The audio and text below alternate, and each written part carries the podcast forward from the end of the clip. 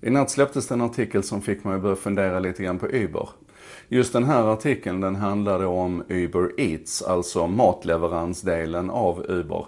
Och eh, fantastiska siffror. Man har vuxit med 24 gånger så många leveranser på ett år.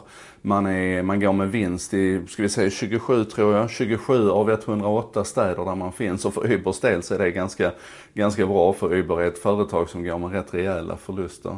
Och det här är naturligtvis intressant ur, ur många perspektiv. Bland annat då att matleveransmarknaden är enligt McKinsey värd 100 miljarder dollar. Sen är det förvisso bara 1% av vad den totala matmarknaden är värd. Men ändå, det är mycket pengar. 100 miljarder dollar, det är många som är inne och tävlar på det området.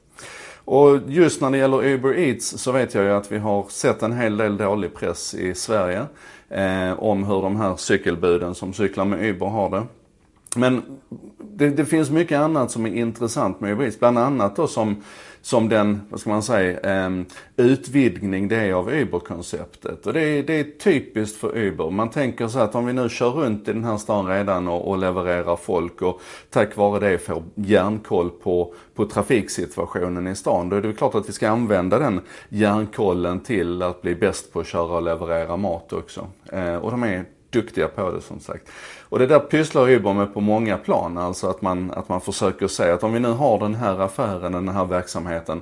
Vad kan vi samla in för data här? Vad kan vi dra för nytta av den verksamheten för att expandera till, till ytterligare områden? Det där har stora företag alltid sysslat med. Tänk på tandkrämstillverkaren Colgate som började göra lasagne eller motorcykeltillverkaren Harley Davidson som började göra parfym som luktade olja. Båda de exemplen kan man för övrigt se på Museum of Failures i Helsingborg. Men det som är specifikt med hur man gör det idag det är att det är väldigt datadrivet och det finns goda förutsättningar att, att arbeta på det viset.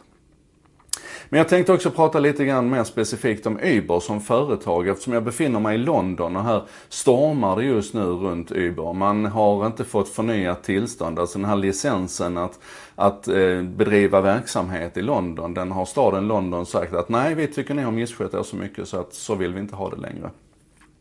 Uber har överklagat, vi får se var det landar. För jag kan villigt erkänna att jag tycker att Uber har varit ett av de bättre sätten att ta sig runt i den här stan.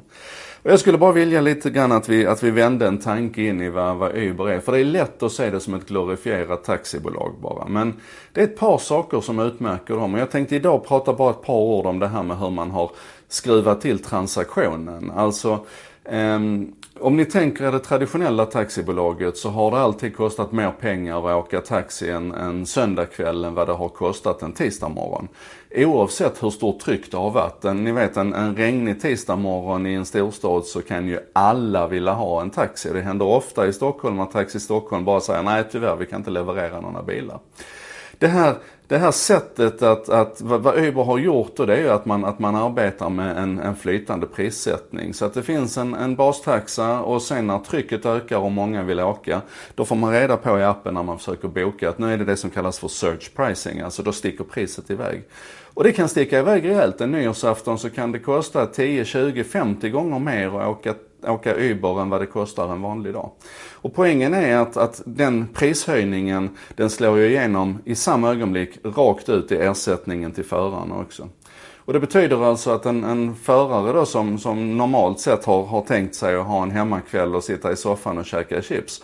När han ser att det blir, att det blir dåligt väder på stan och, och får reda på i appen att nu är det många som vill åka. Då kan han välja att skippa den hemmakvällen och ut och köra och tjäna riktigt bra med pengar så att han sen kan vara ledig två dagar med sina barn istället. Är ni med på den principen? Och det här, är, det här är ju inte alls okontroversiellt för att vi är ju vana vid, ni vet, heltidsanställningar och så. Men jag har åkt med massor med Uber-chaufförer, bland annat en fantastisk kvinna förra veckan som tidigare hade jobbat som VD-sekreterare, som nu körde Uber istället. Och då räknade hon med att hon körde ungefär nio månader på året och sen drog hon och, och gubben till, till utlandet och var på semester tre månader om året istället.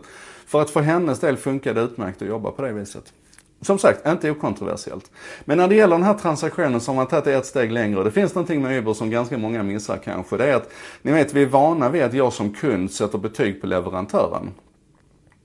Hos eh, Uber så är det faktiskt så att leverantören, föraren, sätter betyg på dig som kund också. Så att alla som har åkt Uber har en rating från, från 1 till 5.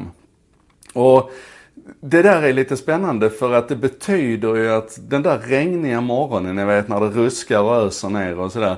Och, och man inte längre bara kan påverka med priset för att det finns ju en smärttröskel. Då kan man faktiskt börja påverka på det viset också att chaufförerna väljer bort skitstövlarna. Den som har låg rating, den kunden som har låg rating, får stå kvar på trottoaren och bli blöt.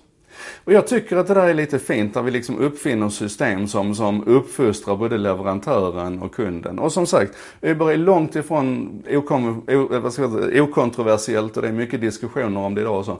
Men jag tror att vi behöver fundera lite grann på det här med hur vi kan skruva om det som vi tror är en naturlag. Så här ska det fungera med arbete, så här ska det fungera med ersättningar, så här ska det fungera med kostnader, så här ska det fungera med relationen mellan kund och leverantör. Ni vet, kunden har alltid rätt. Vi behöver skruva om det där lite grann och då tycker jag att Uber for better for worse kan vara ett intressant case att titta på.